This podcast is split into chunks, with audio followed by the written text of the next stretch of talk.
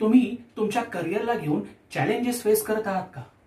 तुम्ही तुमचा work life balance maintain करताना पुरते हैराण झाला आहात का? तुम्हाला तुमच्या वागण्यावर बोलण्यावर अजिबात कंट्रोल राहत नाहीये. तुमची सतत चिडचिड होते. असं होतंय का तुमच्यासोबत? आणि या तिन्ही प्रश्नांची उत्तरं जर हो असतील तर येणाऱ्या दहा मिनिटांमध्ये मी तुम्हाला यावर पाच सोपे उपाय सांगणार आहे. सो मित्रांनो हा व्हिडिओ नक्की शेवटपर्यंत बघा. स्वभेट या चॅनलवर मी तुमचा मित्र Abhishek Pawar skill enhancement mentor तुम्हा सगळ्यांचं स्वागत करतो. ही केस आहे राहुलची. राहुल एका एमएनसी कंपनीमध्ये जॉब करत होता.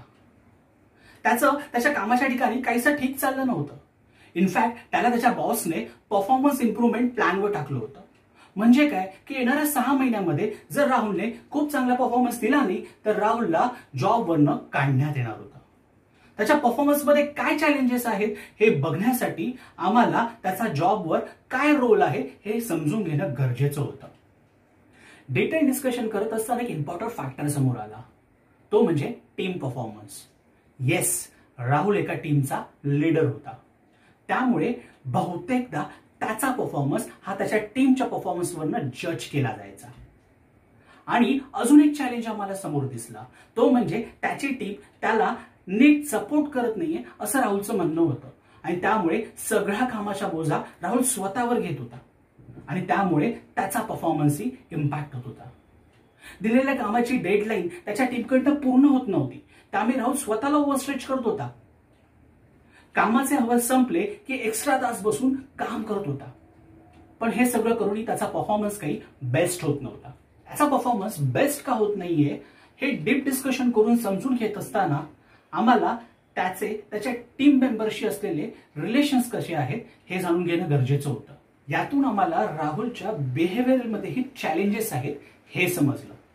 राहुल एखादी गोष्ट त्याच्या टीम मेंबरला जसं की एखादं डिसिजन सांगायचं असेल एखादं काम जर टीम मेंबरला द्यायचं असेल तर ते आपण का करतोय हे खूप चांगल्या पद्धतीने एक्सप्लेन करू शकत नव्हता. तसंच बऱ्याचदा तो टीम मेंबरला एखादं काम देत असताना बहुतेकदा तो ऑर्डर देण्याच्या टोनमध्येच बोलत त्यामुळे त्याचे आणि त्याच्या टीम मेंबरमध्ये बरेचसे मिसअंडरस्टँडिंग झाले होते. टीमही मोटिवेटेड नव्हती. त्याच्याकडनंही चांगला परफॉर्मन्स होत नव्हता. या दोन्ही गोष्टी तो मॅनेजमेंटकडे घेऊन गेला की मॅनेजमेंटही म्हणायची की राहुल नेहमी प्रॉब्लेम घेऊन येतो. सोल्युशन काही आणत नाही. आणि मॅनेजमेंटच्या ओरड्यामुळे राहुल पुन्हा टीम मोटिवेटेड व्हायचा. हे त्याचे बिहेव्हिअरल चेंजेस आता त्याच्या पर्सनल स्वभावातही दिसायला लागले होते. घरी आल्यावर तो घरच्यांवरही चिडचिड करायचा. तो राग बायकोवर मुलांवर निघायचा. बरं ऑफिसमध्ये स्वतःचं काम करत असताना माझं काम आता नीट होईल का? माझं काम माझ्या बॉसला आवडेल का? मी माझ्या टीमसाठी एक चांगला लीडर बनू शकेन का? असे सगळे सेल्फ डाऊट्स आता राहुलच्या मनात येत होते.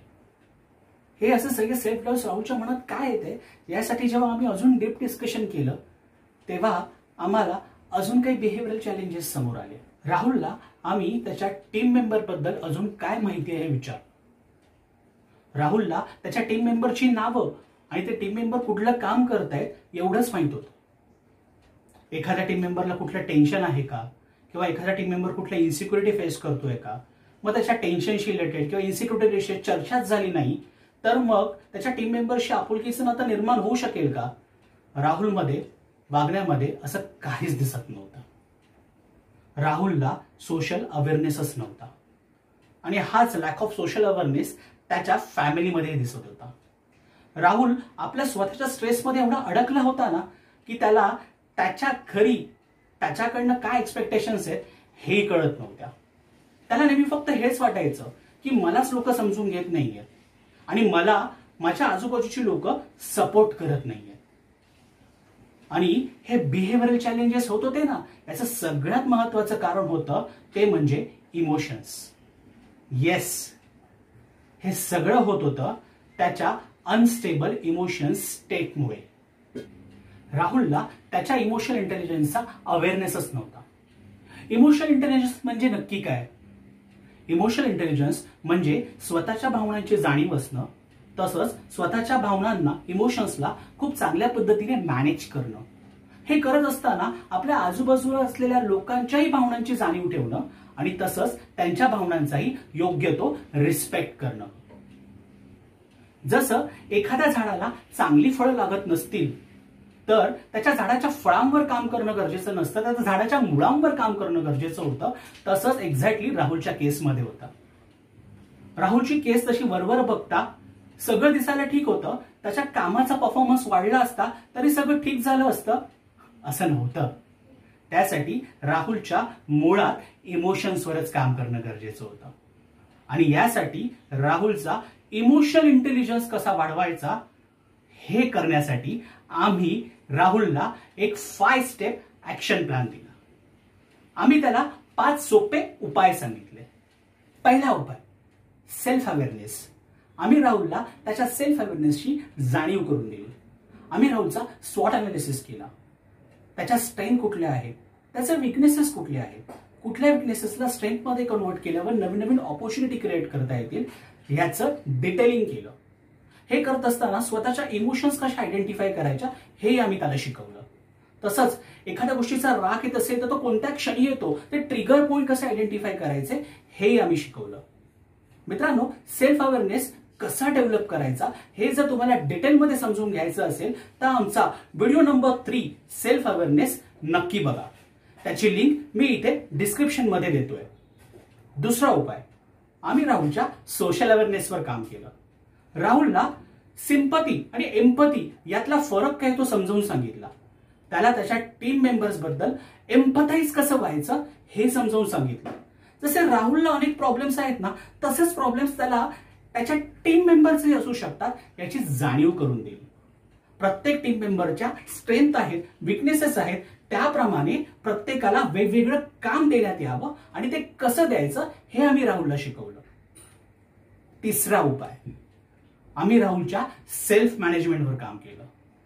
म्हणजेच राहुलला आम्ही सांगितलं की सर्कल ऑफ कंट्रोलवर फोकस करायचंय rather than circle of concern उदाहरण द्यायचं झालं तर मुंबईसारख्या शहरामध्ये ज्यावेळी खूप ट्राफिक होतं आणि तुम्हाला एखाद्या डेस्टिनेशनला पोहोचायचं असतं पण जर तुम्ही ट्राफिकमध्ये खूप अडकलात तर तुमची चिडचिड होते.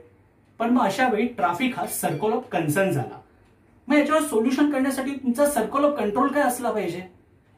तो म्हणजे की तुम्हीच दहा ते पंधरा मिनिटं किंवा अर्धा तास लवकर निघायचं. आणि हा सेल्फ कंट्रोल राहुल शिकल्यामुळे बऱ्याचदा आता राहुल त्याची कामं नीट होत नाहीये. याच्यासाठी जो आधी दुसऱ्यांना ब्लेम करायचा ना तो आता त्याची कारणं स्वतःमध्ये शोधू लागला आणि स्वतःमध्ये इम्प्रुव्हमेंट करू लागला. चौथा उपाय. आम्ही राहुलच्या रिलेशनशिप मॅनेजमेंटवर काम केलं. राहुलचे राहुलच्या टीम मेंबरशी राहुलचे त्याच्या फॅमिली मेंबरशी असलेले नातेसंबंध कसे सुधारता येतील यावर आवर्जून लक्ष दिलं. आणि यामध्ये सगळ्यात मोठा फॅक्टर होता तो म्हणजे राहुलच्या कम्युनिकेशन स्किलवर काम करणं.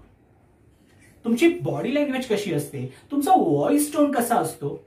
हे सगळं आम्ही राहुलला कम्युनिकेशन स्किल अपग्रेड करताना शिकवलं. पाचवा उपाय. आम्ही राहुलच्या सेल्फ परफॉर्मन्स आणि पीपल परफॉर्मन्सवर काम केलं. म्हणजेच की तुम्ही तुमच्या टीमला काम देत असताना वर्क नीट डिफाईन केलं आहे का? बरं तुम्ही तुमच्या टीम्सला नुसते गोल देताय की स्मार्ट गोल्स देताय? बरं ते काम ते गोल्स वेळेवर कंप्लीट व्हावे यासाठी टाइम मॅनेजमेंट कसं फॉलो करायचं हे आम्ही राहुलला शिकवलं. हे पाचही उपाय ज्यावेळी राहुलने त्याच्या आयुष्यामध्ये इम्प्लिमेंट केले ना त्यावेळी हाच तो राहुल ज्याला त्याच्या बॉसने परफॉर्मन्स इम्प्रुव्हमेंट प्लॅनवर टाकलं होतं. तो आता प्रमोशनसाठी नॉमिनेट झाला. ही असते इमोशनची ताकद ही असते इमोशनल इंटेलिजन्सची पॉवर मित्रांनो तुम्ही पण तुमच्या लाईफमध्ये असे काही चॅलेंजेस येत असतील तर स्वतःच्या इमोशनल इंटेलिजन्सवर काम करा. जसं राहुलचं लाईफ थ्री सिक्स्टी डिग्रीने चेंज झाला ना तसा बदल तुम्हाला तुमच्या लाईफमध्ये दिसून येईल. आशा आहे. हा व्हिडिओ तुम्हाला खूप आवडला असेल. हा व्हिडिओ मॅक्सिमम लोकांपर्यंत शेअर करा. ह्या पाच उपायांबद्दल कुठल्याही उपायाबद्दल तुम्हाला डिटेलमध्ये जाणून घ्यायचं असेल तर नक्की खाली कमेंट बॉक्समध्ये लिहा. तसंच या व्हिडिओला लाईक करा. आमचा चॅनल सबस्क्राईब करा. तसंच खाली जे बेल बटन दिलं आहे त्याला क्लिक करा. जेणेकरून येणाऱ्या काळामध्ये तुम्हाला नवीन नवीन व्हिडिओ पाहायला मिळतील. तोपर्यंत तुमचा मित्र Abhishek Pawar. Skill enhancement mentor signing out